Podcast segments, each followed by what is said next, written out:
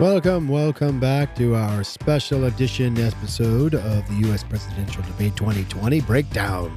And now, yes, folks, thank you, A J, for that lovely intro. Uh, we, I, I'm going to talk about it. I'm going to talk about Chris Wallace, the, the moderator, the, the, the Fox News anchor. Um, you know, we know Chris Wallace and the president are not the best of friends, which, again, they should be partisan anyway. I don't necessarily think presidents should be friends with any news source, because that way you can present the news in an unbiased way. But, um, you know, even though he's on Fox, a typically uh, right conservative news station, um, Chris didn't even pretend to be in the middle last night. And, uh, you know, why, why do these debates always have moderators that are not more... Uh, what's the word? Middle? Centrist? I don't know. We'll say middle. But, you know, the moderators who are not in the middle will not be able to be fair just, just by their natural bias. And they'll not be able to be fair when the debate goes off the rails like it did last night. They, you know, and boy, boy, did it go off the rails last night, A J. Chris, he didn't follow the rules. He didn't. And uh, neither did Trump or Biden.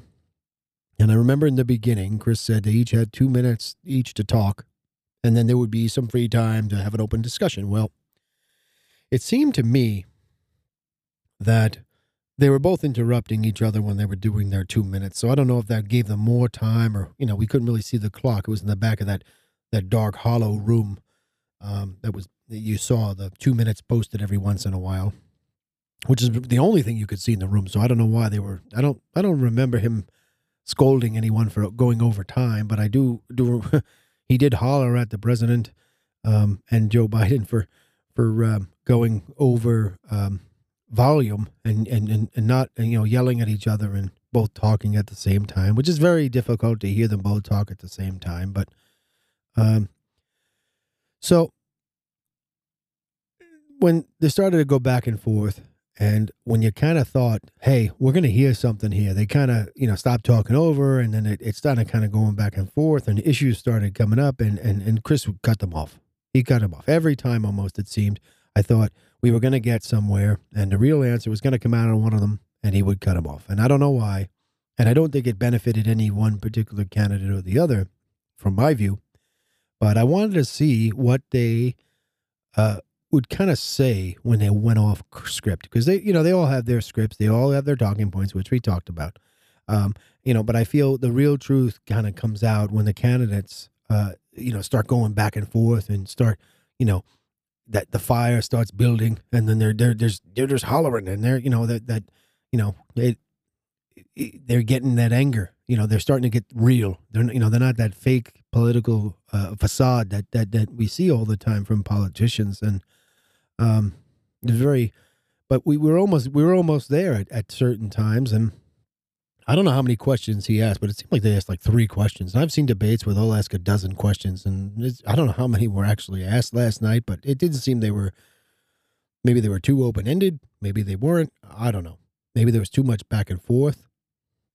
And, uh, you know, that's, you know, as a member of the press myself, Uh, you know, I, I, I wanted to grade Chris Wallace, and he got a D minus from me last night. I think he should have had better questions. I think he should have had more directed questions, and, you know, l- let them go at each other a little bit. Let them, uh, let, let, let us hear something as the American, uh, uh, people, you know, and the, the back and forth, and some, there was a lot of talk about the back and forth and the way that they acted, it was, you know, not um, uh, beneficial or uh, to the American people, and it wasn't uh, becoming of uh, of a presidential election. You know, it didn't have that quorum, didn't have that, you know. And historically, presidential debates have, have had some semblance of of quorum and rules and rules of engagement, if you want to call them that. And the candidates and the parties get together ahead of time, and they agree how the debate should go. But the the country and the world has changed. Everybody, you know, if you look around, it has changed, folks.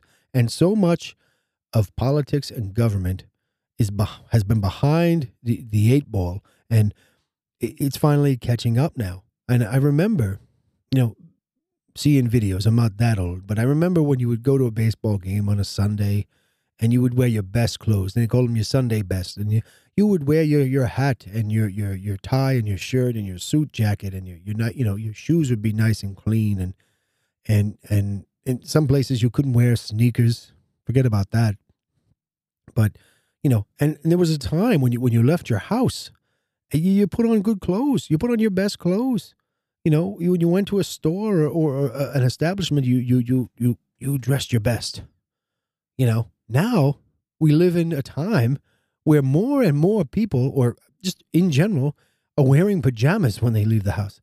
You know, they go to, I saw somebody in a restaurant, they were wearing full-fledged pajamas. Like, you know, something you'd wear to bed. You know, and people just don't care about the decorum anymore. They they don't they don't they don't they don't they don't care about it. And and and when you when you walk into a store and an employee, like a retail store, and the employees are all wearing sneakers and jeans. And if you're lucky, they got a polo shirt that may have a name tag on it. Maybe. You know, half the time, you can't tell who the customer is and, you know, who works there. And, you know, business today is rarely conducted in business suits and ties that they were, you know, even ten, fifteen, twenty years ago. It, it, it's not. It's a casual business now. It's a business casual dress, even less than that in some cases, you know. That's why some of these older businesses, they're struggling to hang on because they they're, they're stuck in the old ways and they're not adapting, whether it's pride, whether it's, you know, whatever. It's just not, uh, they're not catching up with the times, and government is, is, is behind, behind the times. I mean, they got to change these debates and let the candidates almost self-moderate maybe. And, and, and we, you know, may be able to eventually see who they truly are. Because there's only so much of that stuff you can remember, you know, prepare for. And then, you know, once they get past all the bullet points and all the talking points, they, they, they, they or just want to repeat over and over again. So we remember it because, you know, the, the rule of thumb is you hear something one time and then you don't remember it until you hear it a bunch of other times. And, you know, just let them go at each other, you know, let's see who's stronger. Let's let, let the people decide who they want to be their leader. Why not? Why not? Let the people decide what personality they want in charge of our government. Not the media, not the richest party or candidate. Some people might choose a candidate that, let's say, they can relate to, or a candidate that they believe can do things they can't. Or people may choose nobody at all. You know? You're really getting me uh, getting fired up today, A J. I really am. And, uh, you know, and we'll see how it all works out in the end. But at the end of the day, it's hard to argue with the facts that Americans, you know, we as a people like warriors.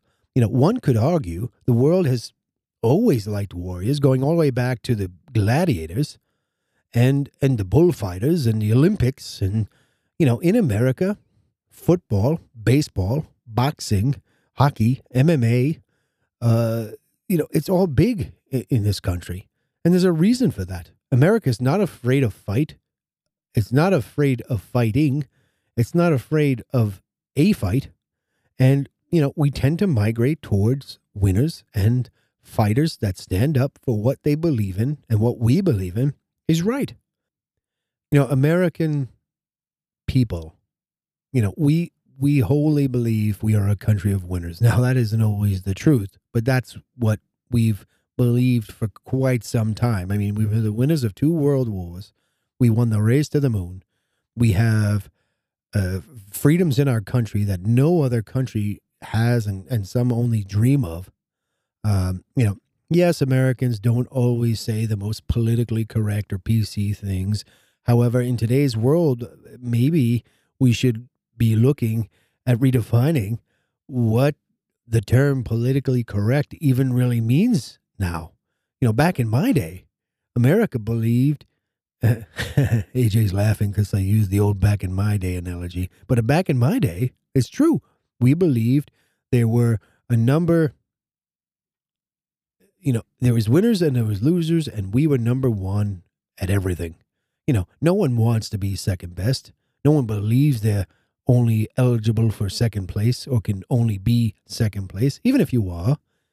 The reality is, we, you know, we're survivors and we all want to be number one. And it didn't really mean we were number one at anything or everything, but it made us proud. It made us proud to be an American. It gave us hope. It gave us a direction. You know, no matter what our differences were, we could all at least agree we were living in a, a great nation with great freedoms. We were, you know, we were and will always be far from perfect, but we are a work in progress, just like everybody else, every human on this planet. And we, we find ourselves asking, you know, should winners be the nicest, the strongest, the richest, the youngest? You know, or should, shouldn't a winner be the best person for the job? Or shouldn't the winner be the based upon, you know, the rules of the game? You know, the answer is all of the above, folks.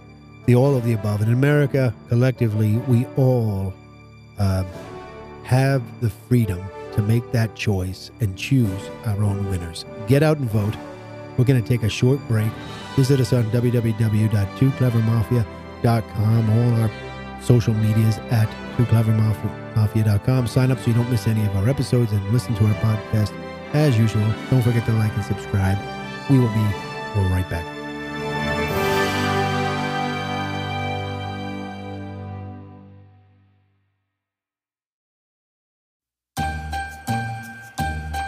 Hello, everyone. I bet you thought you were done with me. Well, not just yet. I'm Too Clever Mafia, and this is the Too Clever Mafia podcast. And if you like the podcast that we produce for you, please, it helps us out tremendously if you like and subscribe uh, to the podcast on the podcast service that you're listening to. So if you're listening to us on Apple Podcasts, like it.